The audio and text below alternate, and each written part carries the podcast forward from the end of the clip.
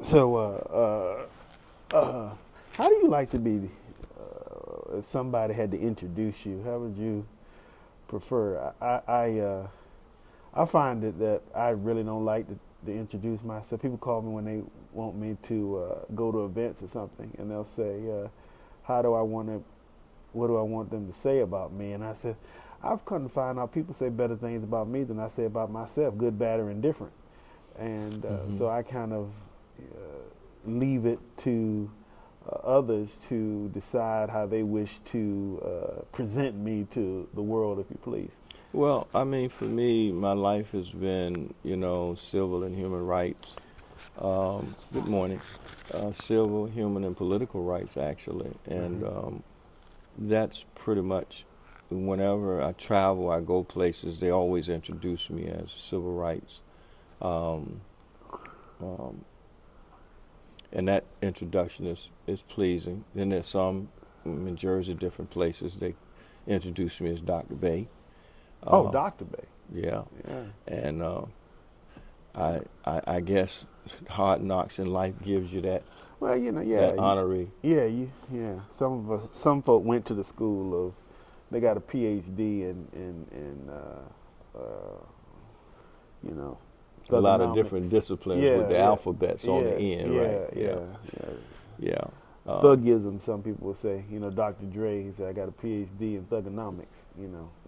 See. And then John Cena from WWE picked that up and kind of went with it, but that was a whole other conversation. Well, now they call us just concerned citizens or agitators. You know, back in the day they used to call us agitators. Uh-huh. Um, and, um, um, but in, in retrospects, I like to think of myself as being in that hall of abolitionists um, who push as agents of real change. We're talking abolitionists. You're Abs- talking absolutely. people like uh, Harriet Tubman and Frederick people. Douglass, yeah. you know, and others. You know, we could look at at, at Bob Marley, um, also as an abolitionist, one who challenged the whole setup of the political systems that excluded folk all over the world that were different than them. Um, but yeah, I I I, uh, I think I think about all the time, you know, being an American and what that means in terms of advancement of civil and human rights. Um, I like Frederick Douglass partially because uh, uh, Carter G. Woodson uh, paints the picture that uh, for the uh, what was then known as Negro History Week, because it fell between Abraham Lincoln, who was the great em- emancipator, if you will, and Frederick Douglass, who was, as you call it, the great abolitionist. And so those two birthdays are coinciding. And so that's where you get uh, and Carter G. Woodson, Dr. Carter G. Woodson, excuse me. Birdman mm-hmm. told me put respect on people's names. Mm-hmm. So Dr. Carter G. Woodson uh, came up with that reality. So I, I, I like. Uh, Is Birdman a name? You never heard Birdman? Yeah, I've heard, but I'm saying, is that a name? Is that his name? I don't know. I'm just teasing. I'm just teasing. All I know, he went on. Uh, yeah, yeah. He went on Charlemagne's show. Yeah, Charlemagne's show. And, yeah. And he talked about put some respect on my name. I thought it was the funniest interview I've ever seen in my life. It was like 10, 15 years ago, and I just yeah. Every time I, I go to butcher somebody's name, I say, "Excuse me, put some respect on their name." You know, yeah. So, yeah. That. Yeah. But well, I like. Uh, I like Frederick Douglass. But I like the way you framed that in terms of Negro Black history because one of the things that many of these pioneers, these African pioneers, realize is that um, Negro never really referred to us. It was it was a, a white man. They say so-called white man who favored the Union. It was more of of our African roots because you know their viewpoints then were they felt that the system Yet it has some challenges, like Frederick Douglass, that the system overall could work for everyone. And did he did he change that view because he began to realize that that stereotype discriminatory system could never really benefit anyone. And of course, that transition or conversion led him to see that we had to tear down these systems. Are we talking about Douglass now? Yes. Okay. That we had to tear down these systems and these systems of colonialism and segregation, discrimination, much like now. Even though we've made a lot of advancements and inroads, um, we still see uh, uh, uh, our people of African descent uh, still marginalized and mistreated, no matter how much we excel uh, in America. Just like when you was talking about uh, the rap artist, um, aka say Birdman, God didn't make a Birdman, a Superman, or a Batman. He made man. And so when we want to put respect on our name or respect on us as a people, then we shouldn't identify ourselves or call ourselves outside of what we were created to be, man and woman. Hmm. And I think this is why in America, for an example, we can achieve the highest levels. We can get all the PhDs and we can, you know, uh, master all the disciplines, even the English language. It still comes down to who decides whether you are that important that we give any kind of credence or attention to. Hmm. Give you an example.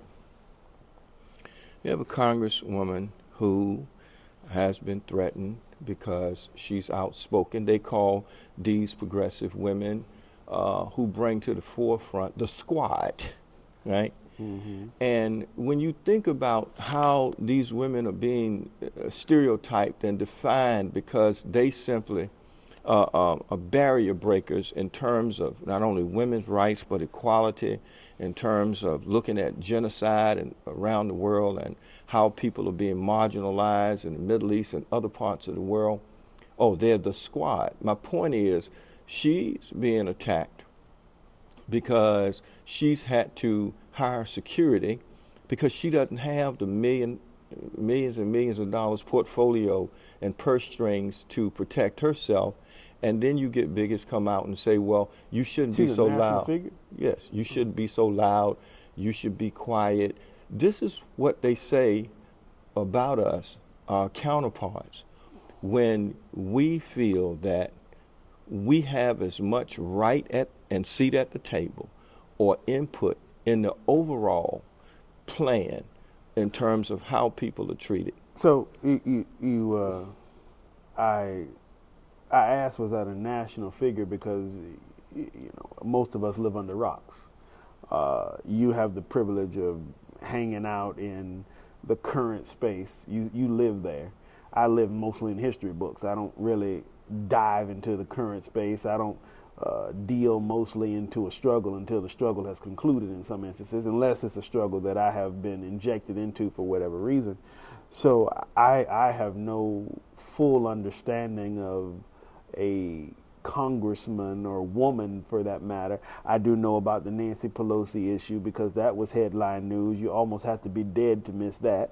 Uh, but when you when you make mention of, of a lot of these uh, different stories and narratives. Uh, I, I, recall of a, of a conversation I had with a gentleman that I know over in Norfolk. He uh, hosted the Martin Luther King event that we did uh, some time ago, and he's from South Africa. And he constantly tells the story of some uh, of an event. There was a big protest in South Africa during the time that Nelson Mandela was in his struggles and uh, I don't want to go into that because that's a whole other conversation. But the moral of the story was uh, that this young person kind of walked off the stage because they were trying to get her out. She was a major athlete, a national figure in the South African area. And he says the lady would walk off and she would scream, Who is Nelson Mandela? Now, this is during the height of his struggle. Nobody knew, or this particular person did not know who he was. And so I say that because uh, when people talk about struggles and different things, I uh, caution, at least in my wife, me and my wife had this debate seriously the other night when I, I told her that uh, some of us are privileged and had the privilege to not know what's going on. Well, that's absolutely right, but, but that's because of a lot of interplays in the overall scheme of things. For an example, you know, when you live in Gil Scott Aaron, he talks about living in the ghetto, um, um, or his old man in the bottle. We're talking about different struggles on different levels. Some people are not in, in, in various spaces because they're inundated with work and the idea of survival. And there, we talk about the disconnect all the time, right?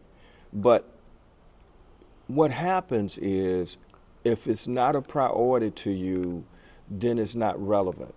For an example, we work every day and we struggle every day to pay the brunt of the weight of America's economic power engine, whether it's through taxes or whatever it may be. And the very people who are adversely impacted, like us, by policies that do not favor us, they favor the wealthy. We're not concerned with it. We're like, well, I'm just, it's just bread and butter. It's kitchen table issues. And you hear this a lot politically say, well, it's kitchen table issues, it's the price of eggs and milk. Yes, a lot of that too. But what it is, is we're paying uh, people salaries and put their butts in chairs who profess to represent us, whether we're connected or not, whether we're in that space or not, is what they do in our name. And, and this is what I like to speak to the young people and to our people. We can no longer be passive in the situation because it's all interconnected. If policies run awry and they keep folk where they can't even earn livable wages to pay rent somewhere, they can't afford to take care of their families. They can't afford health care. Think about even with, with the Affordable Care Act that pre- former President Obama was was was uh, uh, so artfully uh, equipped to bring this about to America. We still got whole households, and I'm, I'm going somewhere with this, um, that are uninsured uh, no insurance. We have people working right now, husbands and wives. One doesn't have insurance, one does. Both doesn't have insurance in many cases uh, in America. So how can we be so disconnected where people are working and it's survival? So we're not in these various spaces, but we don't have insurance or, or insurance. Well, one question. There was a lady who called me the other day. We were talking about some issues and she brought up that issue of, of, of health care. She doesn't have it, she won't pay for it. And there's a, so I, I don't, I, as uh, someone would say, I don't want to split hairs on that. Uh, because, but what I do want to split hairs on is how do you uh, connect? Because as I was getting back to my point that I made earlier, that when I started in this activism world, I don't like to say that I do that, but uh, I rather call it an advocate than an activist, but that's just my perspective or my personal preference. Um, I went and sat down with my grandmother and my uncle. And the reason why I said I go back to that Nelson Mandela story is because uh, my grandmother and my uncle at 26, actually was more like 30, sat down and told me what they didn't tell me. So there, there, there was a lot of things societally and socially and and uh, civil rights worthiness, if you will. My great grandfather, who you know very well, mm-hmm. Thomas Welch, yes. was a severe activist in the community of African American issues. They were my inspiration. He but we were not allowed to be a part of that. Well, yeah, some of us. I mean, he encouraged me of the need to take our own periodicals, Jet Magazine, Ebony, the New Journal and Guide or the Journal and Guide at that time. Right, but yeah, he but he did that for you.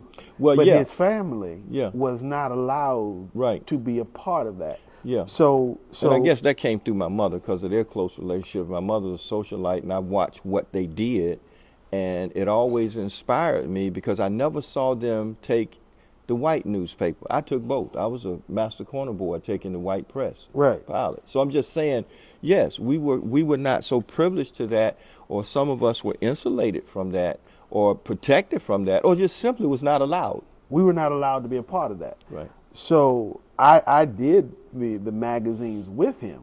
Mm-hmm. Was in various rooms with him, yeah. and my, my the, the uh, I remember uh, uh, Connie's barbershop. She used to be up there on mm-hmm. uh, right there. Woolworths used to be up mm-hmm. there before they tore all that stuff down. Right. Uh, I would go in there and, and do my, my work. Yeah. And and she told me one day, she said, "We like having you around because you see nothing, you hear nothing. You like the Schultz of, of, of the rate. You like somebody said, "What's happening?" I don't know nothing. I don't, see nothing. nothing. I don't, don't hear nothing. nothing. But we're a sponge. Well, we could absorb. Well, it, to me, in that regard, I wasn't even that because I wasn't paying attention. Right, but in our subconscious, it happens whether we know it or not. And as we grow and evolve, we find ourselves drawn in areas. Uh, that we would seem to have no interest in otherwise. There's a reason for that. You know. Well, I wanted to be a preacher, and and and that was that was my old my whole focus in life. Uh, I, I I did not aspire. Again, I, I knew nothing about what my we called him Papa. I knew nothing about what he did. I was in rooms with him, had no idea what was going on. Still to this day, couldn't tell you what happened in those rooms. Mm-hmm. Uh, there, there are instances where I hear you talk, and you'll say something, and I go, "Huh." Mm-hmm. I remember seeing that. Yes. I Have no idea what was happening. Yeah. Like I said, Miss Miss uh, uh Miss Connie, she used to uh, Constance, not not mm-hmm. Connie, uh, Hortense. Yes. Uh, she uh, uh, had the barber shop and she had all the pictures on the wall of Dr. Murray mm-hmm. was on there. Dr. Murray, Robert G. Murray, mm-hmm. used to be the pastor over there First Baptist Church, told me he was going to make me a deacon at 9 mm-hmm. and, and and they would love to bring me around because mm-hmm. I was Schultz, mm-hmm. Sergeant Schultz, you know, from Hogan's Heroes. I see nothing, I hear nothing, I know nothing. And uh, so, so what I was trying to say is that I think that sometimes we get, as a current generation, bullied, and I, I don't know if that's a word, but I have more grace for younger people because I, for a fact, know that there was a lot of things about the struggle that my grandmother did not want me to know. And there was a reason for that. Um, sometimes uh, it visited us and it seems almost accidental. But and it goes back to what I call word salad or food salad or word play, like we say advocacy. We think about those as organizations and groups that advance certain policies. Those of us in the civil rights movement, like Mandela, who was a civil rights lawyer, um, what makes us civil rights activists? Because now we have the stereotype from our other counterparts, our, our, Caucasian brothers, that really resent activism. And then we have people in our communities who resent the term activist. Let me explain to you why, why this ignorance, we have to put the light on it. Uh, Dr. Gay, one of my mentors, often said to me, when he was one of the first ones that says, "Yeah, yeah, you you involved in civil rights now. You civil rights activist," and I'm like, "Well, how do I explain that? What does that mean? How do I define that?" And he says, "Listen, when folk ask you, how do you become a civil rights activist? What makes you a civil rights activist? You say this I'm civil and I'm active. Okay? And so we, uh, those of us who understand that in civil disobedience, you know, Dr. King was even looked at as being passive. He knew how to be passive, but he was very direct in terms we can't wait, we're not going to wait, we've waited long enough. And remember now, when Dr. King emerged as a very young man, he, he, he also, much like you, he saw the youth. And so they asked him the question Are we using children now in the struggle? Well, we were all babes in the struggle in terms of being confronted with how do we deal with, you know, folk uh, threatening you and bullying you and uh, excluding you and marginalize you. How do you deal with that? How do you rationalize or reason with people where there is no reason? right? Well, so I I grew up in the '90s, and I went to Bowling Park Elementary School. I used to be a supervisor. If there's one thing that Dr. Herman Clark did well, yes, we didn't know that existed. No, we didn't. He was very brilliant in terms of understanding what we called then classical education, reading, well, writing, and arithmetic. Well, so yeah. so so you're dealing with a generation of people that uh, and I take hats off to people like grandmother, mm-hmm. my, my grandmother, and my uncle in particular. I, I, I, don't know if it's a good thing or bad thing. I can't figure out how to make the two. And I even talked to Dr. Clark sometime, and I said, I don't know if you did me good service or injustice. And he said, What do you mean? Because he did a masterful job of mm-hmm. making sure we didn't know. And so when I would hear you come out and say, This is a problem, it is automatically dejected mm-hmm. because you're talking 20 years of my life and nobody told me mm-hmm. that we had a problem. Mm-hmm. So now you're telling me that I have a problem. I'm like, no, you're lying to me mm-hmm. because I mm-hmm. don't have a problem. Mm-hmm. And so I think that it's it's something to when we I, I, I'm on this journey of talking about social disconnect. Yes. And I think one of the the major impacts of social disconnect is uh, as as Paul said in, in, in First Timothy chapter one verse thirteen, he says, uh, "I did a lot of things because I didn't know I wasn't supposed to do that." Mm-hmm. So I, I like to give people, at least in my generation, a serious pass. Well, you know, and and I can understand that, um, but we take in the movement. Nobody's given a pass; they just were protected. And and so, having said that, one of my mentors, Dr. Joe Rose, used to always says, "All questions are difficult." And so, um, when we were sheltered, there there are people who went away to college, uh, people who were able to graduate through high school, uh, people who were able to achieve something. They never were in the movement. They never, but their family members, like you mentioned, your grandpapa and others, who were very active. Uh, and, and involved in many different movements, socialites and organizations, and uh, trying to bring some economic power because yes, that's but, what they were focusing on economic power. Let even, me take care of my family. But even he worked hard to make sure I didn't know that existed. Uh, absolutely, and and it wasn't so much that they wanted to shield us from the impact. Because understand that, you know, that's a man there, but he's got to walk through the back door to take care of his family.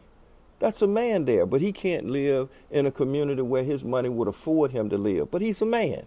He's a human being. And so their pains and their struggles in trying to protect us in many respects, we fail to pass off the torch or the mantle, if you will, of the movement, of the civil rights movement. So we would have more people uh, exposed, more young people engaged. Well, now, now the question becomes now, okay, in retrospect, we look back. Now, what are we going to do now? Because now we're in a new century. We can talk about 20, 30 years ago or whatever uh, in terms of reflection. But now, I, the reason I reach to young people now and I call forth the women, young women, and young men today is because I say to them, listen, we can't make an excuse about yesterday.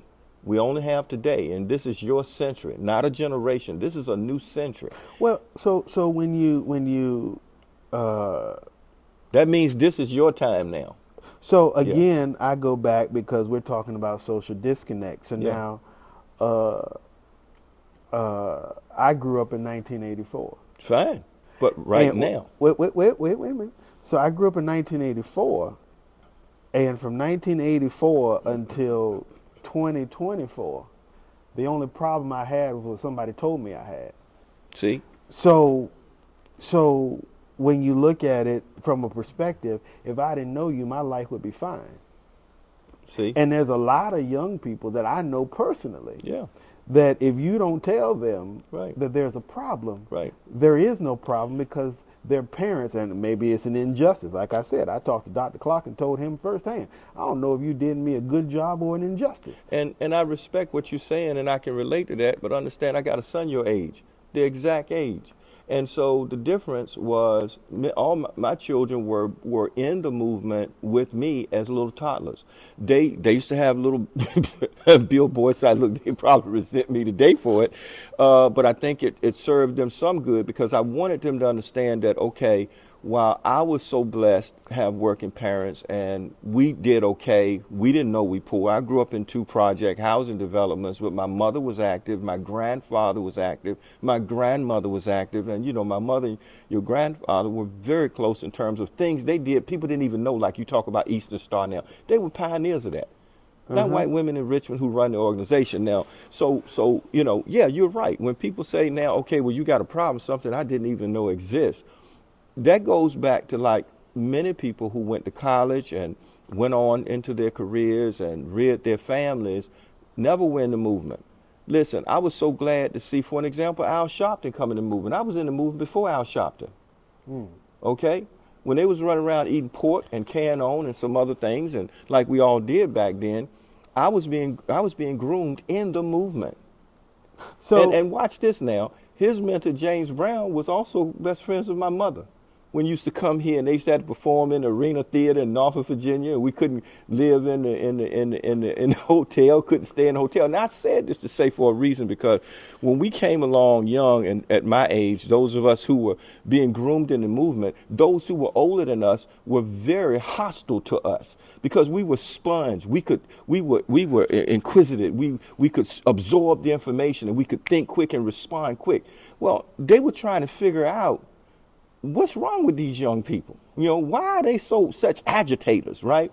And they would try to tell us, look, don't don't go down there demonstrating at that Walmart. Don't go down there and, and do these things. Look, this is the way you got to do it. They get in the church and then they preach. Well, well you get to preaching now, and this thing gonna blow somebody's ears. Okay, watch, watch this now. Yeah. So so now what happened was, and I say this to all these guys who are now that I'm glad to see have some national prominence. I'm glad to see have some attention to them. This is what I say to them. You hid behind the church. The church was the earlier movement of civil rights. The preacher did not say, I'm just about the things of the Lord, and, and we, we don't delve into that injustice and mm-hmm. discrimination. Mm-hmm. All of this came through the ministry. Now, today, they run around and they say they preachers with these titles, but they're silent. And young people don't want to hear what they got to say because they're looking at what you do not just what you say, right? So at the end of the day, the reason that there's this big social disconnect, because now young people are watching those that preceded us in front of us, and they see them only chasing money they hear them speak about a lot of significant issues that have social ramifications and you know domestic ramifications and local ramifications that impact communities. So why don't you just put people in churches and put them out? Well, the, pro- the, the problem the problem with, with that whole process is you have to have a spiritual foundation. But I tell them Jesus overturned the tables and ran them out of the temple as money changers. So you look at you look at somebody like McBath who I happen to uh, find, uh, you know, very interesting, McBath. Um, you, you look at him, and he came in the 90s, and uh, good, bad, or indifferent. People can, can definitely uh, paint their picture about how they feel about him. But when, when he rolled in, all the big boys emptied out. Well, and so the the thing that because I had a couple of mentors who told me to go there, and I had one conversation with him, and, and, and I understood what his theme was. But the moral was that he came in and decided that we wanted to do something different, and so he did it. And uh, again, what Courtney did, or McBath uh, did, Bishop McBath uh, did, from my understanding of following his ministry, was uh, again, he took the people because I, I, go back to what I said earlier, and, and I reiterate on that. You know, I, I, I respect people's viewpoint, but uh, the first time that I understood, like I go back and I tell you what I when me and Dr. Clark said, I don't know if you did me a good service or injustice, because when I understood the real plight of the black man, it was very it was culture shocking. Yes, I imagine so. Because you're talking to a young man who's uh, uh, uh, if, if if my grand great grandfather did go into the, the back door, I never knew it because we always went in the front door. Yeah. My grandmother mm-hmm. likes to go into the back door mm-hmm. because she said that she get tired of cleaning the front of the house. My great grandfather won't go in no front door. He never went in the front door in all the 40 years. Well, uh, uh, he's been dead now uh, since I was God, whatever that was, 95. So my aunt, who was uh, over at Norfolk Community, Dr. Alice Welch, came in the door one day and she would say something to me and I was doing something and she says I pay a lot of money for you not to live like that. Yeah, and and so and so even like on court and a lot of people didn't know um, you know I respect these uh, him as a very successful businessman that didn't have to make his money on the back of the church. A noted author, writer, um, a lot of things people didn't know about this man. When he came to the equation here in Norfolk and decided, I'm going to do some things like get some strip malls and we're going to start expanding some opportunities for our people. I remember when they had a little farmer's market on Little Creek Road there. Uh, way before your time there, but it was during your time as you was growing up. And um, the city, they needed to expand. They needed a bigger building. Where the building he's in now used to be Brand Distributors uh, Diamond Building there on Poplar Hall Road, and I was going to get that building uh, through the NAACP president, uh, uh, uh, Reverend uh, Dr. Watson, Bethlehem Baptist Church. And I said to him, I said, Well, I want this building. And he said, Good morning. And he said, uh, We went over, we looked at the building, and I said, Look at that parking lot over there uh, where the mall is. I said, That's God's transfer system. He said, Wow. And we were standing there, we put our hands on the building, true story, on the glass. I said, Come on, let's pray God gonna give us this this this building. We're gonna call it Hedge and Highway Ministry. That was before McBath got there, because the city was refusing to allow them to to remove. So we're praying on the building, the glass got hot. He stepped back and said, What man of man are you? I said, Man, I'm believing God for this. I said, if I don't have this, this is God's building. Well, moral of the story, uh, McBath and them were gathering at city council. This is documented in Norfolk. And I happened to come back in town, had a powder white suit on, went to city council and told them, y'all to give this church that building. You're not going to continue to exclude these African Americans. They have every right. They can afford it. They want to bring some good to the city. And so we had to move the hall across the street into the Sheraton over there, uh, where we had to have the larger meeting because city council couldn't handle the volume of people. And they could no longer stay impacted on Little Creek Road over there. And uh, so every time I see Courtney, I roll up on him when I do see him in town. And he, this is how he wears jeans. You can't see it, but it, they always cuffed up like this. If you ever seen him this way, you know I'm not lying. They be cuffed up like that old school, have his little cap on and some jeans and a sport coat. That's when he ain't. That's when he ain't dressed up preaching.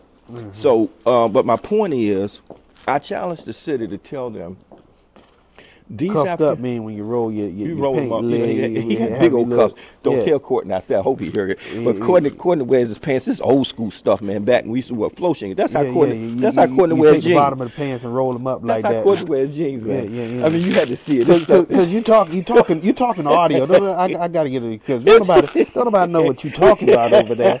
I knew you was going to do it. I knew you was going to do it. I knew you was going to do it. I don't know what you talking about. See, I knew you was going to do it. I knew it. I knew it see that's this, see see that, you telling somebody something like like somebody can that's hear how, that. That's how Courtney wears. Yeah, yeah, yeah, yeah. When you see him on the Saturday, yeah, yeah. You know, I love the deal, brother. I'm gonna have to put that on the Instagram. Look, I love the deal, brother. And uh, so what I expired was, you know, as a young man and watching where we would try to get little uh, in strip malls and get little businesses, whether it was printing T-shirts or whatever we wanted to do, uh, we were always denied. And so that was one of the areas where I injected myself in the conversation and said, These African Americans, this pastor, this church, are entitled to this building, and told the city, You're going to give them this building. Mm-hmm. Well, short story, now that's Calvary Revival Church. Mm-hmm.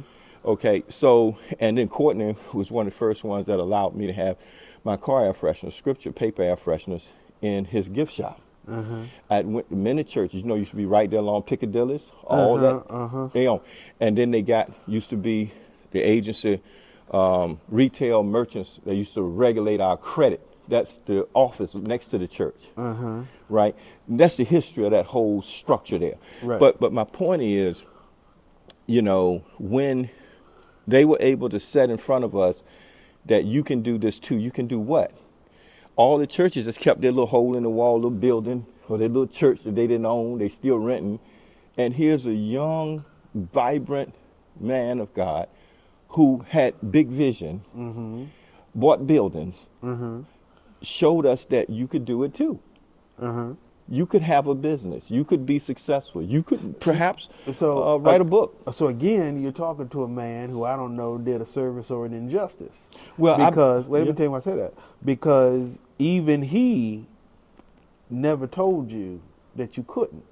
Well, here's and my so, here's my point. The moral of that story is I often come to a conversation or equation, even when I meet people like Malcolm used to say, they talk about me, but they never had a conversation with me. So, what I what I've learned to do in life is I may have an opinion, but I want to know what you think. I want I want to know what how you do this or why you do this, right? And so I've had direct conversations with these individuals because at the end of the day, I know people from the outside looking in or have a view don't even understand the substance what's going on there. I say at a time. right, time, they don't. No, so, so and, and, and because for reasons, because for reasons, because a lot of times uh, people are not interested or uninterested. Even if you want to tell them, they're just not interested. Well, they ain't I, everybody now. Again, I, I, I, hang my hat on it, and I will mm-hmm. I will hang on till my till mm-hmm. I die. Mm-hmm. I asked my grandmother and my aunt, Dr. Alice Welch, Yeah. Why you didn't tell me. And she said, I didn't want you to know. And they that was a, that was a culture area that they had. They wanted they felt they were protecting you. And and so the thing that the thing that I say, and and, and we'll we'll uh, we, we want to kind of keep these in sections here what we what we're talking about, but Yeah. um, uh, I, I I I I hear what you are saying, hmm uh, but I go back to the scripture. I base everything I do on the Bible. I, I believe that, that that's that's that's just my my book board, if you will. It's my great self self help book. hmm Uh, and when Brother Paul said in that, that first section of Timothy, when he said, uh, You give grace to people, God gave grace to me because I didn't know. Well, and that's why it says the other corresponding scripture says do well according to knowledge. Now, when you when you stop and you think back to that point you made, uh, the social disconnect. I, I, you remember I said that was then and this is now. When I'm talking to, be it politicians or very successful people in their right financially, or how they've raised their families, or you know what they've accomplished, I often share with them on this wise. We had our day. Many are still trying to be that star. And sadly to say, what I say to them, that's why I made the point that we can't be passive now. That was then and this is now.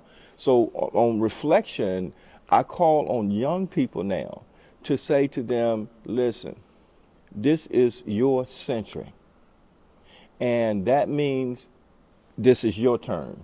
So, what do you say to the young people who saying, I'm doing what I live, I'm living my life the way I want to? And I would say to them, you know, continue to do that. If, if that's where your space is, continue to do that. But there are some young people out there mm-hmm. that will become activated because they've been waiting to hear the message. It's almost like permission, right? Mm-hmm. They they are looking at the situation and they know that they are supposed to be doing something Right. and but nobody's saying, yeah, you're supposed to be doing something. Uh-huh.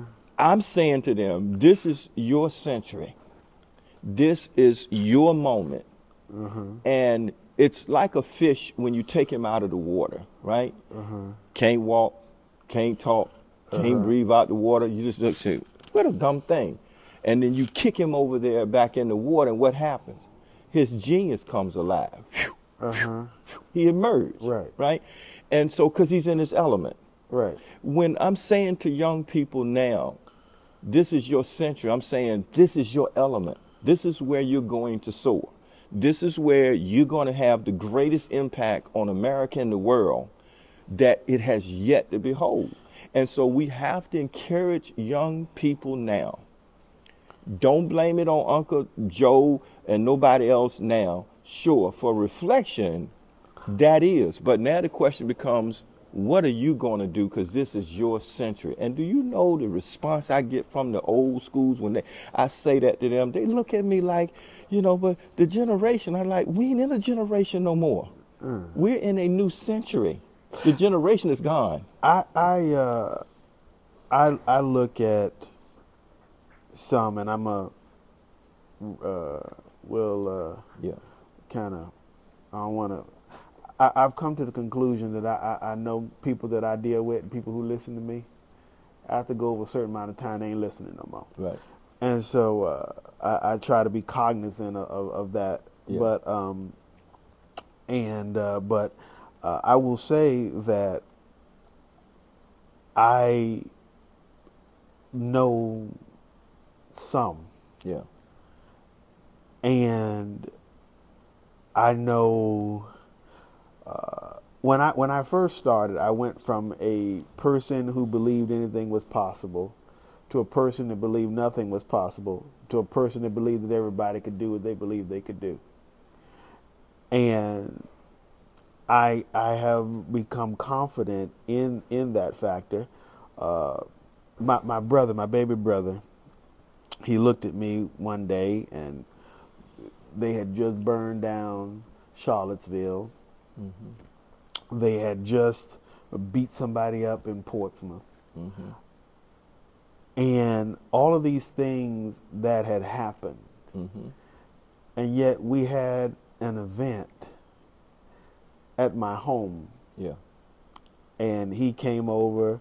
Uh, two of my best friends came over, and we were all kids who never thought we'd get out of high school. We were all kids who were certain we wouldn't go to college. Yeah. And now, all of us got our own homes, Mm-hmm. got our own wives, Mm-hmm. got our own careers. Yeah.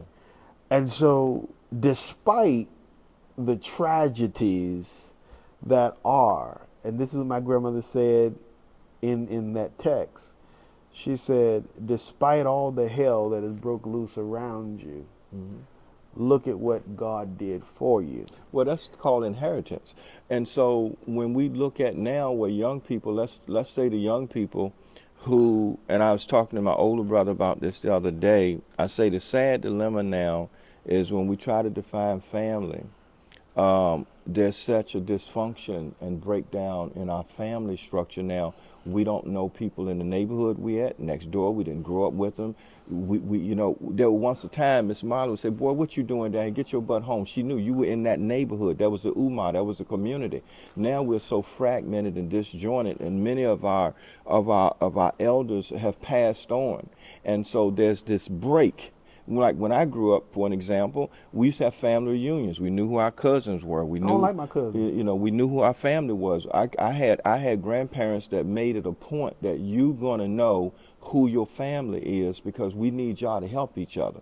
And that's what I tell my I told all my kids, y'all gonna help each other because now we're at this point now. Like I say, we've lost many loved ones. Some of us have lost our entire families Mm-hmm. and don't even know our cousins. Mm-hmm. Okay, because so there's a real disconnect going on, and there's a lot of anger in America because people are looking for a friend, they're looking for something to associate with, something to identify with, someone to mm-hmm. see their viewpoint. Why? Because there's no one around that they can relate to like when we grew up. If you grew up, you know, we played together in the sand shooting marbles. That was my best friend. Many of our friends we went to school with are dead now. For various reasons, uh, they could have come from many different perspectives, drugs or violence. Or, you know, just a lot of circumstances have happened, and they don't change because we hold a view. Though it is what it is. Well, I and again, I uh, and and again, we're getting long in the tooth uh, on this subject, but uh, No, I- I'm just talking about just the social disconnect. well, well, well and, Yeah. and and I say that because uh, what I hear what you're saying, and I know down the street that was the occurrence. Mhm. In my house, that wasn't the occurrence. We were glad to get rid of each other. Oh yeah, I understand. So- I was with a brother yesterday like that. His son he was so so I so left I- the house. So it, it's it's a thing that it, it, it, it just is what it is in those Yeah. regards, Yeah. and uh, I, I I just look at everybody's life as it pertains, and and this is what I have understood. Yeah. Uh, great mentor sat down and he told me he said Eric, look at people on their level, not on yours. You have to meet people where they are. And when I look at people on their level, that's why I, I've, I've said in this 45 minute talk that we've had that uh, e- even in, in, in my own wife's case, which uh, I, I sometimes tell her, I said, give yourself a pass. And she says, I don't think I should. And I said, A,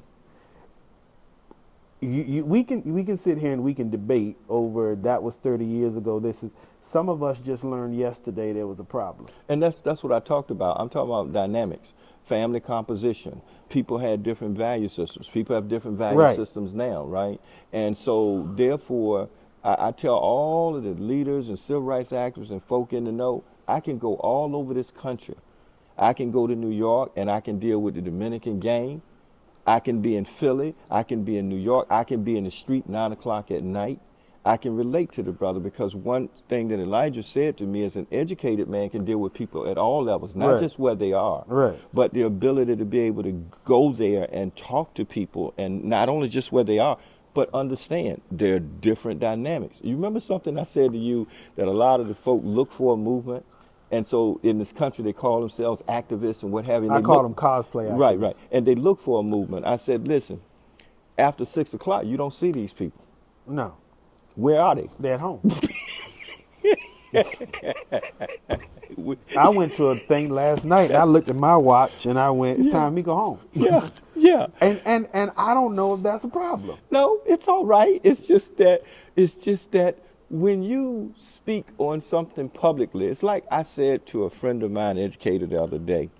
I said, "Let's go back to the Clinton administration." It's a method. I'm going here for a minute, and I said, Well, it let- was it was all right if he if his wife says, "Listen, our situation is our situation." I said, "That's right."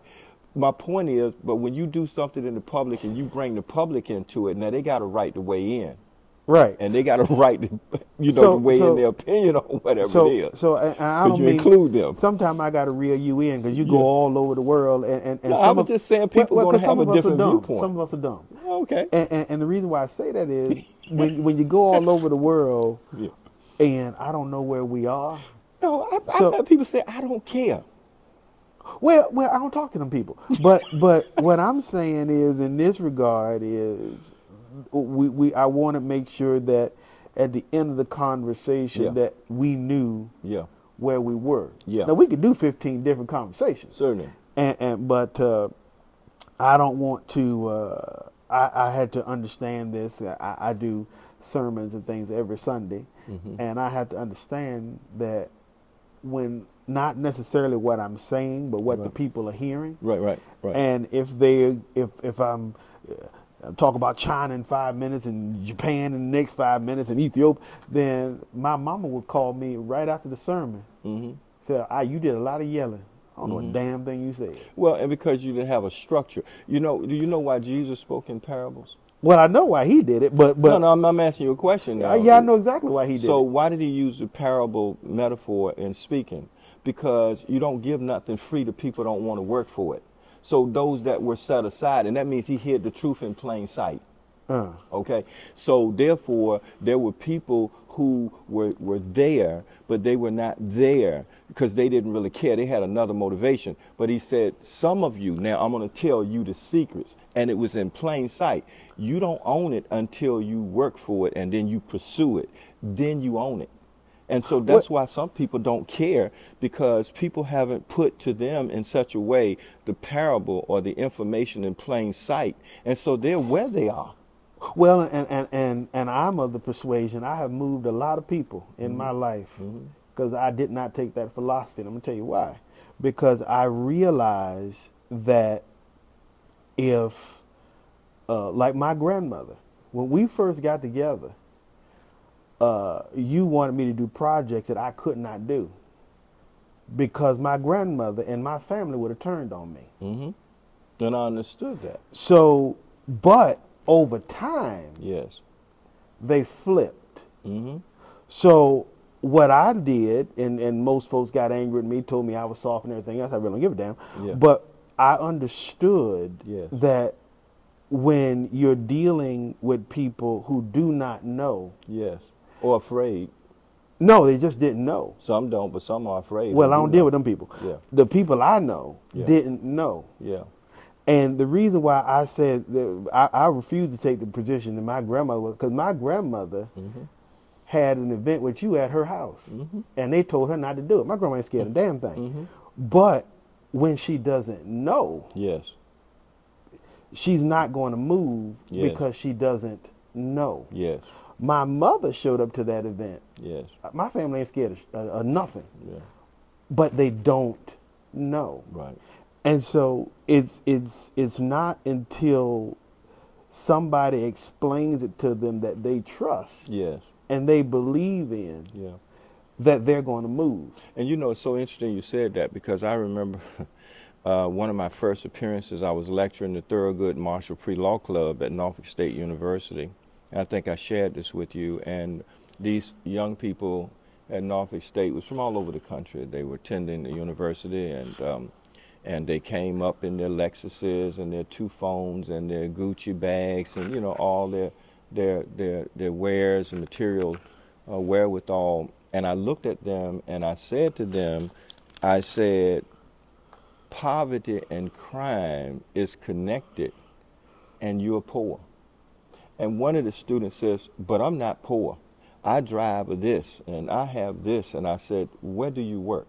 He says, I'm not working, I'm going to school. I said, Exactly. I said, Your parents mortgage their house for you to run around and shine thinking you're going to be a doctor, a lawyer, or whatever, podiatrist, or whatever for the next couple of years.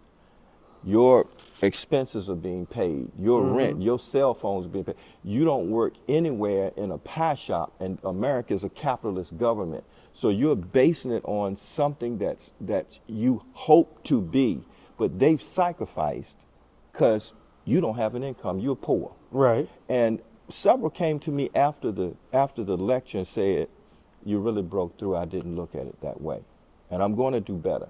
And many of them start out in the community, start mentoring, being a part of organizations, doing some other things. But my point was to them, you look nice, but you're like the fig tree.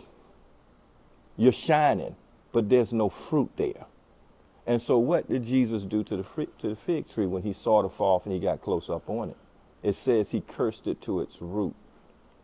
And and so my point is, today, yes, there are people don't know, yes, but there are people who are afraid because they were never a part of the movement. They were never included in the movement, and even if they were invited, they weren't coming and they weren't going to do it Well, and, and, and, and I tell you, because they saw people getting in trouble. I don't talk to those people. But they saw people getting in trouble. You know, is when you it's like politically today. When you see something needs to be changed, I say to people, that's just not your call. Right. You know, I, the reason why the reason them. why I tell you I don't talk to those people Mhm. Is because I understood and and, and I'm I'm I'm, I'm cutting this to a point. Uh, I understood one thing when I deal with like people like my grandmother. Mhm. My grandmother, like somebody could say she's scared. Okay. Now, here's the thing that I understood about her. Mm-hmm. She'll get and walk out on you. Well, they were very diplomatic. I remember Well- grandmama well- many years ago. They were people who were very diplomatic um, because you saw them as grandmama. We saw them in the public and what they did and they work and how they interacted. with They were very diplomatic. Sometimes they didn't even argue with people. People would say stuff and they were like, "Yeah," Well- and keep going. Well, well, and that's what I'm saying. So Yeah. the moral of the story is that I'm trying to that I've been trying to preach about social disconnect, yeah. And this is my see, and he won't talk business, and that's my uncle, Yeah. and and I got he gonna call me back 15 times Yeah. because and that's that's the main one. Yeah. He'll get a walk out on you, Yeah. but if you sit down, first of all, don't tell him he's poor because he gonna walk out on you. Mhm. Don't tell him that he's less than he gonna walk out on you. Mhm. But I found out he knew more about the struggle than he ever told me. But he would not sit down and subscribe to his negativity. My dad was the same way, and, and my dad never talked about anything. He just worked two jobs. And one day I went in the drawer and I saw these magazines in there, and I wanted to know what was these newspapers. And uh, we call it the Final Call. Now it's Bilalian News and other papers. And you know we know was going to the Baptist church, and I, I and he said I go. I said I'll go and get some of shaving cream. And I saw these papers. And like my dad would shut the door to himself, and he was in there reading. Now, my dad only had third grade education, so he couldn't read and write, right? But he was sitting there to himself and read the paper.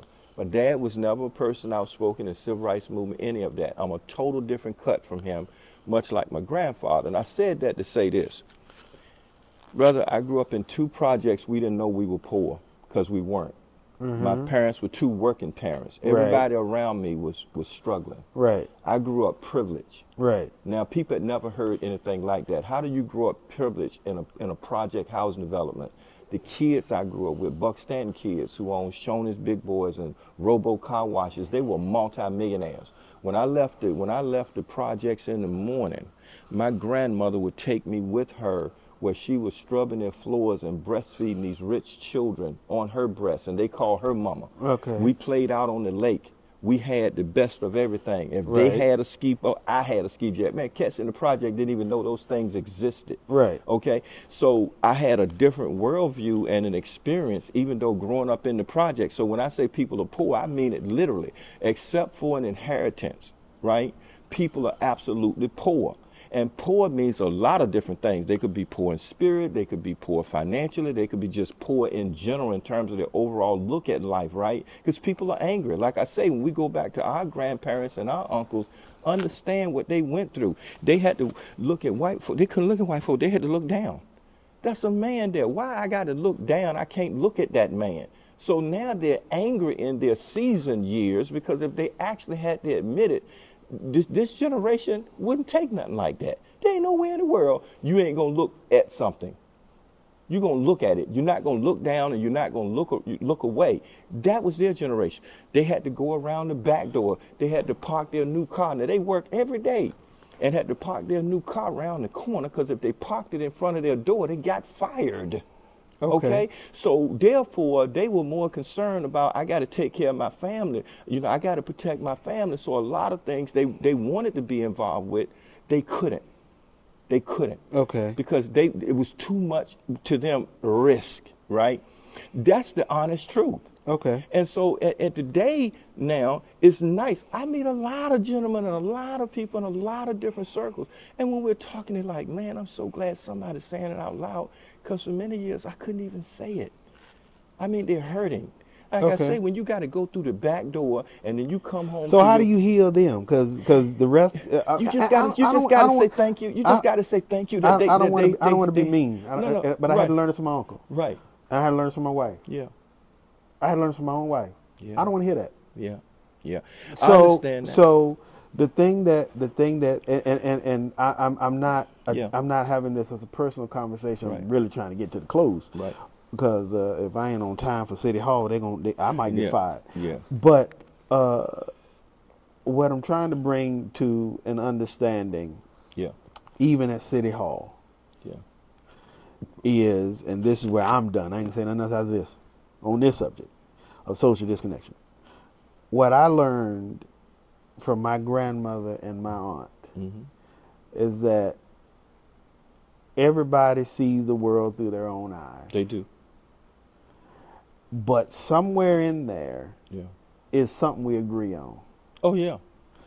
And so I've always been led to believe if I find what we agree on, mm-hmm. I have Muslims and gays and blacks and Pentecostals and evangelicals and everybody else to come to my events because the thing that I found mm-hmm. is what we agree on.